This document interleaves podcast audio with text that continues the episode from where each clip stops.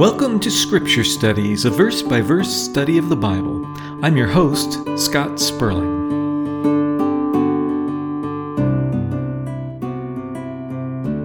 Today we'll be looking at Romans chapter 9, verse 29 through Romans 10, verse 4. So grab your Bible, sit back, and open your hearts and minds as we study the Word of God together.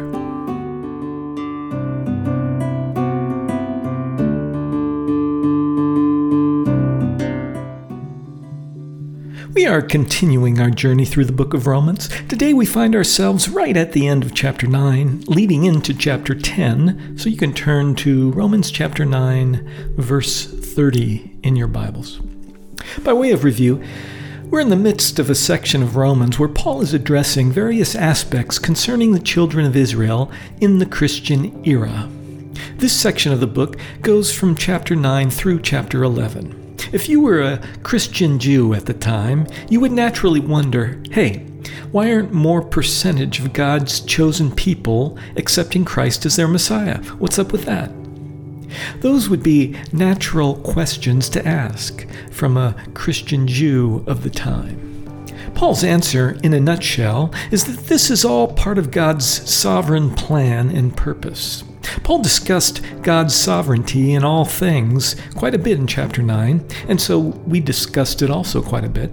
In this section, Paul veers a bit to focus specifically on the responsibility of the Jews for their own situation. And we've talked about how in the Bible these two topics are often juxtaposed or placed next to each other God's sovereignty and human responsibility. They're placed side by side in the Bible so that we should know that, from a biblical point of view, the two concepts are compatible with each other, even though, at least in my case, the two subjects are difficult to reconcile.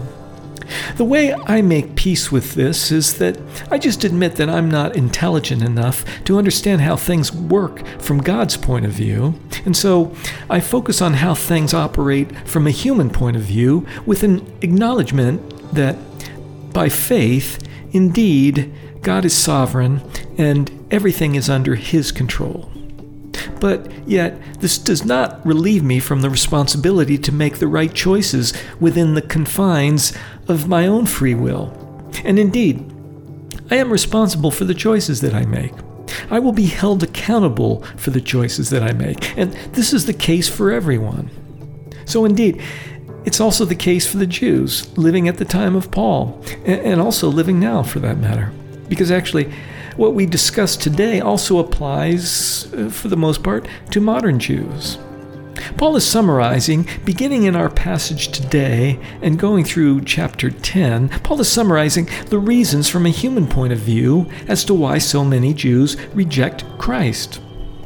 So that's what we'll discuss as we study today's passage. So let's read today's passage. We'll be reading Romans chapter 9, verse 30 through Romans chapter 10, verse 4.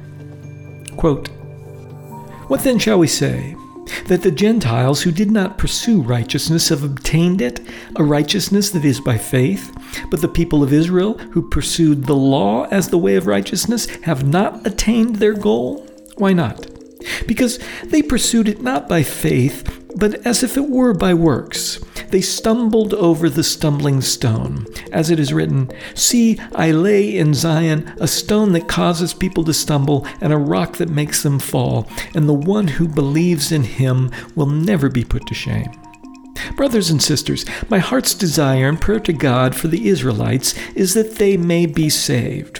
For I can testify about them that they are zealous for God, but their zeal is not based on knowledge. Since they did not know the righteousness of God and sought to establish their own, they did not submit to God's righteousness. Christ is the end of the law, so that there may be righteousness for everyone who believes. Unquote. Paul here gives us the reasons that many children of Israel have not been saved and will not, going forward, be saved. Or, in other words, the reason why only a remnant of the children of Israel will be saved. And Paul says it in terms that we can understand. They have rejected Christ and have rejected the terms of the new covenant. They have continued to pursue favor with God through the law and have rejected obtaining righteousness in God's eyes under God's terms as instituted by their Messiah, Jesus Christ. Justification by the grace of God through faith in Christ. Again, let's read verses 31 and 32. Quote, But the people of Israel who pursued the law as the way of righteousness have not obtained their goal. Why not? Because they pursued it not by faith, but as if it were by works. They stumbled over the stumbling stone. Unquote. So, as I said, rather than accepting the terms of salvation under the new covenant, most of the children of Israel chose to continue the ways of the old covenant and pursue righteousness, as Paul says, as if it were by works. So the question is, why would the children of Israel do this? Why would they reject the terms of the new covenant? justification by faith in Christ? Why would they cling to the old ways of pursuing righteousness through works? Was it just a lack of faith that Jesus truly is the Messiah? To that we could answer, what more could Christ have done? He came to earth. He performed all manner of signs and wonders, healing all those who even touched his robes in faith. He demonstrated power over sickness, over natural phenomena, calming the sea, ceasing storms, walking on water, feeding the thousands. He demonstrated power over death, not only by raising Lazarus, but also by being raised from the dead himself. And then beyond that, the teachings and actions of Jesus were pure, simple, and full of grace and humility. Was it a matter of pride among the children of Israel? Was it that they didn't want to accept a salvation that was dependent completely on Christ and, and not on their own works? Or, most likely, I think, Jesus just did not fit their view of what they expected in a Messiah. Or, more specifically, the salvation he brought was not the salvation that they were expecting. They, they wanted a Messiah who would destroy Rome, not one who destroyed the power of sin. And I might hazard to guess they certainly didn't want a Messiah who destroyed the power of sin in the way that Christ did, by dying on a cross. This is the most likely reason. Paul says as much in 1 Corinthians chapter 1 verse 23. Here's what he said. Quote, Jews demand signs and Greeks look for wisdom, but we preach Christ crucified, a stumbling block to Jews and foolishness to Gentiles. But to those whom God has called, both Jews and Greeks, Christ the power of God and the wisdom of God. Unquote. That's a beautifully written verse. Um, and, and Paul there refers to Christ as the stumbling block, just as here in Romans he refers to Christ as the stumbling stone. Let's read verses, you know, the end of 32 uh, and verse 33 again. They stumbled over the stumbling stone, as it is written, See, I lay in Zion a stone that causes people to stumble, and a rock that makes them fall. And the one who believes in him will never be put to shame. Unquote. Peter agrees with Paul and also speaks of Christ as a stumbling stone, as being part of God's plan and purpose. Here's what Peter wrote in 1 Peter chapter 2 verses 7 and 8, quote, now, to you who believe, this stone is precious. But to those who do not believe, the stone the builders rejected has become the cornerstone, and a stone that causes people to stumble, and a rock that makes them fall. They stumble because they disobey the message, which is also what they were destined for. Unquote. Christ as the stumbling stone, uh, uh, as Peter says, what they were destined for. Both Peter and Paul were referencing some verses in the book of Isaiah. And by the way, the ancient Jewish scholars who wrote the Talmud also viewed these verses in Isaiah as referring to the Messiah, just like Peter and Paul do. Let's look at those verses. I, I think they're quite amazing. In verse 33, back in Romans chapter 8, Paul combines two different passages from Isaiah Isaiah chapter 8, verse 14, and Isaiah chapter 28, verse 16. Let's look at the verses surrounding Isaiah chapter 8, verse 14, real quickly. I'm going to read Isaiah 8, verses 14 through 17. Quote, He will be a holy place for both Israel and Judah, he will be a stone that causes people to stumble and a rock that makes them fall. And for the people of Jerusalem, he will be a trap and a snare. Many of them will stumble. They will fall and be broken. They will be snared and captured. Bind up this testimony of warning and seal up God's instruction among my disciples. I will wait for the Lord, who is hiding his face from the descendants of Jacob. I will put my trust in him. Unquote. Again, not only Paul and Peter, but also the ancient Jewish scholars interpreted this passage as referring to the Messiah. So the consensus is that this passage depicts the Messiah as being a stumbling stone. I find also interesting here uh, in verse 16, leading into verse 17, back in Isaiah, uh, Isaiah chapter 8, it says, quote, Seal up God's instructions among my disciples. I will wait for the Lord, who is hiding his face from the descendants of Jacob, unquote. That last part reflects what Paul is saying in chapters 9 through 11 of Romans. That it's part of God's plan and purpose that initially the children of Israel reject the Messiah, as it says that the Lord is hiding his face from the descendants of Jacob. And the way this is done is hinted at, I think, in verse 16, where it says, Seal up God's instructions among my disciples. To me, that seems like the eyes of the children of Israel will be blind to the gospel message. What can this be referring to but the gospel? God's instruction among my disciples.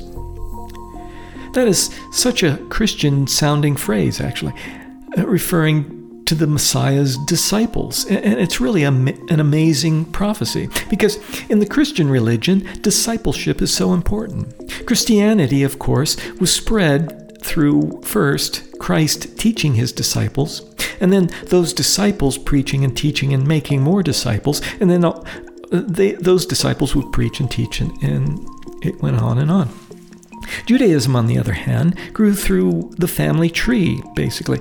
And except for the small number of converts to Judaism, all Jews were descendants of Jacob, as it refers to in verse uh, 17 of Isaiah 8. Given that, there's a huge difference between the way that God's word was spread under the Old Covenant versus under the New Covenant. And of course, under the Old Covenant, his word was available to far fewer people. The Jews, by and large, kept it for themselves. In the New Covenant, God's plan was that the gospel be made available to absolutely everyone all nations, all peoples, all races, everyone on earth. And to do that, God's word was taken out of the hands of the descendants of Jacob, and his instruction was put into the hands of the disciples of the Messiah, as Isaiah refers to uh, in verse 16 there. So then, Paul, back here in Romans, cites those verses from Isaiah to show that what he's talking about here in Romans 9 through 11 is all part of God's plan and purpose, going way back, even to the times of Isaiah. Even way back then, God foresaw that the Jews, in and of themselves, could not be solely entrusted to spread the gospel of the new covenant throughout the world. And the wisdom of God's foreknowledge of this was proven through what happened in the early preaching of the gospel. During the times when Paul was preaching the gospel to the non Jews as the apostle to the Gentiles, the Christian church in Jerusalem was the most influential Christian church in the world. James, Jesus' brother, was the leader of that church, and Peter hung out there a lot when he wasn't on the road. At that time, there were many traveling missionaries from the church in Jerusalem who were saying that a man had to be circumcised and that true Christians had to follow the dietary laws, etc., of the Jewish religion in order to be a true Christian. In other words, they were trying really to make the Christian religion to be a sect of Judaism. They were trying to put new wine in old wineskins, as Jesus prophesied. But that's not the way that Christianity was meant to be, and that's not the way that God wanted things to be. This was the New Covenant, and the New Covenant was not an annex of the Old Covenant. The New Covenant is a different beast. And Paul was constantly battling against this. Nearly all of Paul's epistles mention, either directly or indirectly, the controversy about the so called Judaizers, the ostensibly Christian missionaries who taught that someone had to become a Jew in order to become a Christian. And it got to a point where Paul had had enough and went with Barnabas to the church in Jerusalem to kind of have it out with the leadership there and to decide this issue once and for all because it was really interfering with Paul's preaching to the Gentiles and it was hindering the spread of Christianity among the Gentiles. This meeting, often referred to as the Council in Jerusalem, is described in Acts chapter 15 and also in the book of Galatians. Let's look at a few verses from Acts 15. Uh, I'll be reading Acts 15, verses 1 and 2. Quote, Certain people came down from Judea to Antioch and were teaching the believers, unless you are circumcised according to the custom taught by Moses, you cannot be saved. This brought Paul and Barnabas into sharp dispute and debate with them. So, Paul and Barnabas were appointed, along with some other believers, to go up to Jerusalem to see the apostles and elders about this question. Unquote. So, Paul and Barnabas kind of had it out, as I said, and, and things got a bit heated. And in the end, they all came up with a compromise of sorts. And James, the leader of the church at Jerusalem, wrote a letter to all the churches saying that men did not have to be circumcised, but they were to follow some of the dietary laws, such as abstaining from food sacrificed to idols and, and the meat of strangled animals. And they were also to stay away from sexual immorality, which of course makes sense. And then they all agreed that Paul was designated as the apostle to the Gentiles because they saw that God was working as powerfully through Paul to the Gentiles as God was working through Peter to the Jews. And, so everyone parted ways uh, somewhat amicably. Even after that, there still remained problems, though. Peter visited the church in Antioch, which was another large major church in Christendom at the time. And Paul got in a big argument with Peter because once some brothers from the church at Jerusalem visited, Peter refused to eat with the Gentiles and kind of scaled back his fellowship with them. And this infuriated Paul because it sent a bad message. And, and Paul uh, publicly called Peter out on it. From these episodes, uh, by the way, you can find that in, in the book of Galatians. Uh, Paul talks about that. Anyway, from these episodes, you can see that the church in Jerusalem, as I said, was somewhat powerful in the very early history of the Christian church. In fact, James, the bishop in Jerusalem, was almost looked on as a pope of sorts. He had a lot of power and authority over the Christian churches. Given this, in the very early history of the church, there was this somewhat overweighted influence of Judaism and the Jewish believers and teachers. And this was actually serving to slow the growth of Christianity among the non Jews. So, what did God do about it? Well, this is something that we know from history. This event occurred after most of the New Testament writings were complete, though this event uh, was prophesied by Jesus himself in Matthew 24. This event happened a few years after Paul was martyred, so Paul wasn't even alive to see it. In 70 AD, the Roman armies utterly destroyed Jerusalem.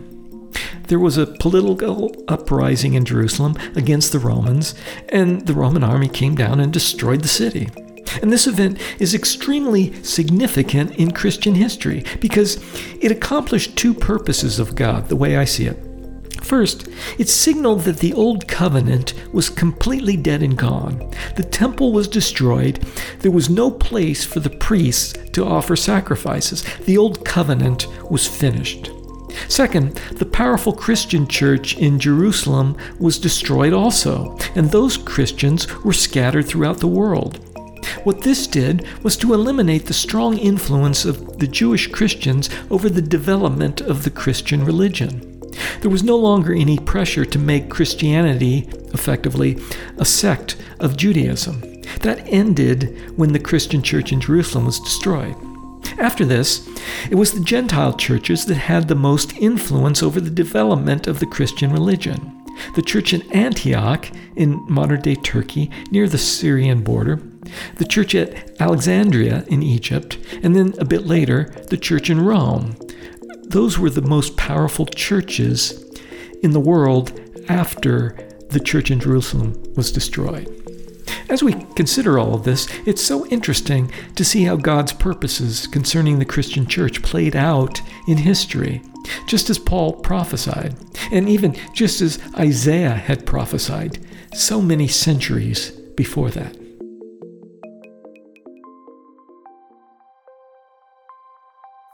Moving on. In the next section, beginning with the, the first verse of chapter 10, Paul again affirms his care and concern for his own people, the Jews. Here's what he says uh, chapter 10, Romans chapter 10, verses 1 and 2. Let's read it. Quote, Brothers and sisters, my heart's desire and prayer to God for the Israelites is that they may be saved. For I can testify about them that they are zealous for God, but their zeal is not based on knowledge. Unquote. This is the second time in this section we're covering, chapters 9 through 11 of Romans, that Paul expresses his care and concern for his people, the Jews. And I think the reason that he does this is that what he is teaching in this section is pretty much, I guess you can call it bad news for them. Paul wants to make clear that he's not teaching this stuff because he has some sort of grudge against them. And so he says here, my heart's desire and prayer to God for the Israelites is that they may be saved. Now, he's teaching this stuff, well, because it's the truth. He's really, you know, as he suggests people do, speaking the truth in love, something that Paul encourages us all to do uh, as Christians in Ephesians 4:15. We need to make sure that we not let our personal feelings, whether they be care and concern, or animosity, we need to make sure that that doesn't stop us from speaking the truth with respect to the things of God. We need to stand by the truth of the gospel, no matter how that may affect our relationship with others. And so Paul does this here. Paul, at the time, wasn't really on the good side of the Jews, and this teaching wouldn't help that situation, but he speaks the truth anyway. In verse 2 of chapter 10, Paul mentions the zeal that the Jews had for God, but then he says that their zeal was not based on knowledge, or not in accordance with the truth, as some translations put it. This is an important point. In general, it's good to have a zeal for God and the things of God, and a zeal for Christ and the teachings of Christ. But we need to make sure that our zeal doesn't go, you know, doesn't get out of hand and cause us to wander away from the truth of who God wants us to be. Zeal at times can tip over into hatred and into a judgmental attitude. We need our zeal to be accompanied with a strong dose of humility. We need to temper our zeal with a strong desire to be Christ like towards others. Uh, you know, reflecting the love of Christ, reflecting the grace of Christ, reflecting the attitude of humility that Jesus demonstrated as he walked the earth. In this way, we need to make sure that our zeal, as Paul says, is based on truth. Based on the truth of who Christ wants us to be, the truth of how Christ wants us to represent him as his ambassadors here on earth. As for the Jews, for the most part, unfortunately, their zeal was not based on knowledge, as, as Paul says. And Paul points out how as he continues on in chapter 10. Let's read verses 2 through 4 again. Quote, For I can testify about them that they are zealous for God, but their zeal is not based on knowledge. Since they did not know the righteousness of God and sought to establish their own, they did not submit to God's righteousness. Christ is the end of the law, so that there may be righteousness for everyone who believes. Unquote. So we see, the zeal of the Jews was not grounded in humility, because rather than humbly seeking God's way of righteousness, as prescribed in the New Covenant, as ushered in by their own Messiah, the Jews wanted to, by and large, stick with their old ways and their understandings of how righteousness should be attained. Or, as Paul says in verse 3, quote, they sought to establish their own righteousness and so they did not submit to God's righteousness. Unquote. This actually is one of the ironies about having the law. Having the law made it tougher for the Jews to seek the grace of God through Christ. The Jews thought, well, I have the law. I know right and wrong. I don't need Christ. I'll seek righteousness through the law. So they had this, you know, kind of a misplaced zeal there. They were zealous about the law, but not zealous about following God's ways and God's will. One of the most dangerous things in the world is to have a misplaced zeal. Zeal, as Paul says, not based on truth. It can be a dangerous thing. I mean, isn't that what radical Islam is all about? A radical, you know, radical Muslims who seek to terrorize have a zeal for God, but it's a misplaced zeal. It's a zeal not based on the truth of who God is. So, we can see how dangerous misplaced zeal can be.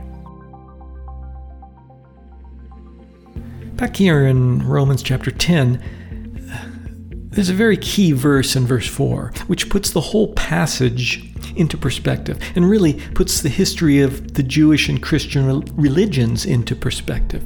It's an amazingly succinct verse which teaches us uh, so much about how the Old Testament teachings line up with the New Testament teachings and what role, if any, writings in the Mosaic Law play in the new Christian era. These seven words have huge implications. Here they are. Quote, Christ is the end of the law. Unquote. And we can really learn a lot by meditating and studying about the implications of those seven fairly simple words. Christ is the end of the law. What does that mean exactly? Well, let's look at it. That phrase, Christ is the end of the law, really turns on the meaning of the word end that Paul uses there. And it turns out that that word, which is telos in Greek, that word is a bit complex and multifaceted in its meaning, similar actually to the word end in English. There are various connotations of the word end in English, just as there are various connotations of the word telos in Greek. Because of this, it's actually not easy to figure out exactly what Paul was saying there. In fact, the scholars in the literature on Romans wrangle back and forth about what this phrase means, scrapping with each other, wrestling with each other. It's at that point where, uh, you know, if they were in the room, I would step in and say, hey, hey, wait, wait, wait a second, hold on here. Couldn't it be that Paul and also the Holy Spirit purposely composed this verse so as to be multifaceted in order that we might meditate on the various different ways in which Christ is the end of the law. Rather than limiting the phrase to use exactly one of the meanings that it could possibly have, couldn't we say that the Holy Spirit meant to communicate that Christ is the end of the law in various different ways? At least, that's the way I see it. I'd rather look at the various ways in which Christ is the end of the law than to try to shoehorn this verse into just one meaning. So let's do that. According to the American biblical scholar and expert in Greek, William Plumer, there are six different meanings of the Greek word telos. Of these six different meanings, there's one that we can throw out right away. One of the meanings of the word telos is that it was a tax on property or some such a thing. I think we can throw that out. I don't think that anyone, not even the zillions of scholars who have written on the book of Romans with all of their opinions, none of them were arguing that Christ was some sort of tax on property, so we'll throw that one away. Okay, so we're left with five different meanings for the word telos. And it turns out one could actually argue that each of these five meanings of telos, or the word translated end there in verse 4, each of these meanings could apply to Christ with respect to the law. That's what's kind of fascinating about this verse. Let's look at them. Number one, one possible meaning of the word telos is that telos' end is that it's a summing up of or a giving the substance of.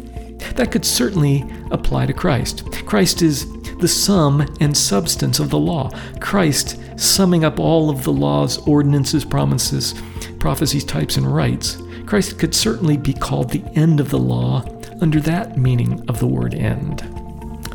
Number two, telos could also mean the uttermost limit.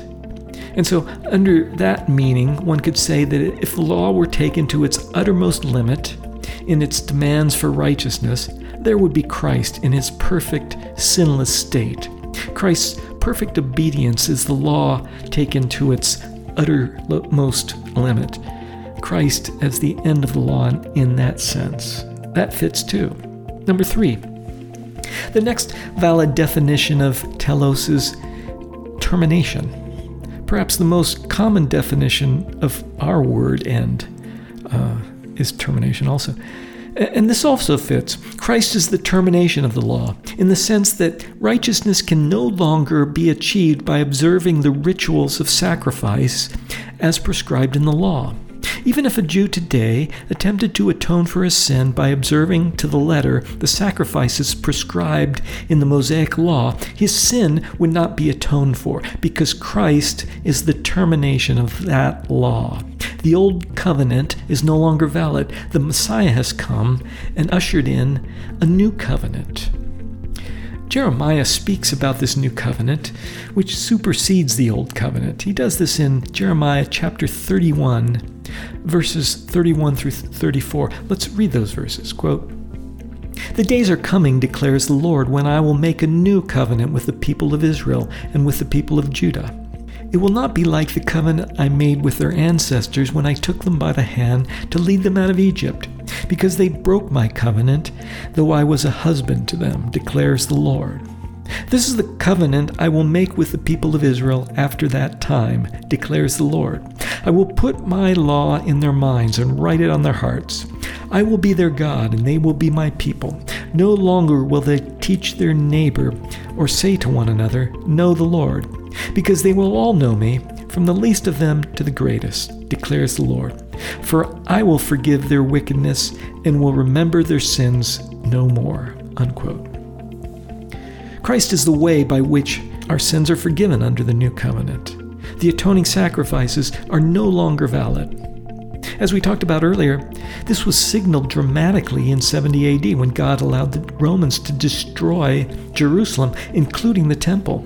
Just as Jesus prophesied, not one stone was left on the other.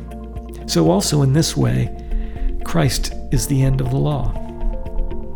Number four, here's the fourth meaning of the word telos that applies to Christ.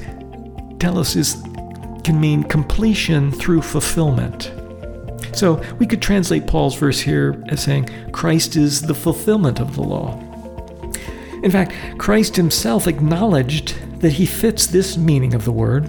Here's what he said in Matthew 5:17. Quote, "Do not think that I have come to abolish the law and the prophets. I have not come to abolish them, but to fulfill them." Unquote. The law and the prophets point to Christ, who fulfills the righteousness of a law by living a sinless life. And he fulfills the atonement prescribed by the rituals of the law by offering himself as the sacrifice of atonement. And there's a bit of irony here. Though Christ is the end of the law, in all of the senses that we've been describing, he did not, as he himself says, abolish the law. Nothing of the law went away. The moral instructions as given in the law are still valid, just as Jesus said a, few verses down in the book of Matthew from the one we just cited. Let's read Matthew 5, verse 19. Quote, Therefore, anyone who sets aside one of the least of these commands and teaches others accordingly will be called least in the kingdom of heaven. And, but whoever practices and teaches these commands will be called great in the kingdom of heaven. Unquote. God still wants us to follow the moral instructions given in the law. But as we've been saying, the rituals and sacrifices prescribed in the law have been fulfilled through Christ. So, that way, Christ is the fulfillment of the law. Number five, the fifth and final meaning of the word telos that applies here is end. End in the sense of being the place where everything leads. So, with its definition, Christ is the end of the law, in the sense that the law drives one to Christ. Through the law, we recognize what sinners we are, and so we're driven to Christ as the end of the law. This is what chapter 7 is all about in Romans. First, Paul spoke of how the law taught him what sin was, and then through the law, Paul realized that despite his efforts to keep the law, he couldn't do it. And finally, Paul was brought to the point of despair where, where he cried out. Here's what he said in Romans chapter 7 verse 24, quote, "What a wretched man I am. Who will rescue me from this body of death? Thanks be to God who delivers me through Jesus Christ our Lord." Unquote. So in this sense also Christ is the end of the law. The law leads us to Christ. Paul expresses the same sentiment in Galatians chapter 3 verse 24. Here's what he said, quote, "Therefore the law was our tutor to bring us to Christ, that we might be justified by faith." Unquote. The law as our tutor or teacher, bringing us to Christ as the only way that we can be justified. Christ is the end of the law in that sense. The way I see it, this is quite amazing. This word that Paul uses, telos, translated end in chapter 4, uh, sorry, verse 4, has these six different meanings, one of which is about taxes, so we'll ignore that. Um, but for the five relevant meanings, Jesus fits each and every one of them. And more than that, just by meditating on each of these meanings, we learn more about Christ's relationship to the law and how he has summed it up. How he's the absolute limit of obedience to the law, how he's the termination of the righteousness that could be had from the law, how he's the fulfillment of the law, and finally, how Christ is the place where everything related to the law leads. It's quite amazing. Uh, the depth of this book.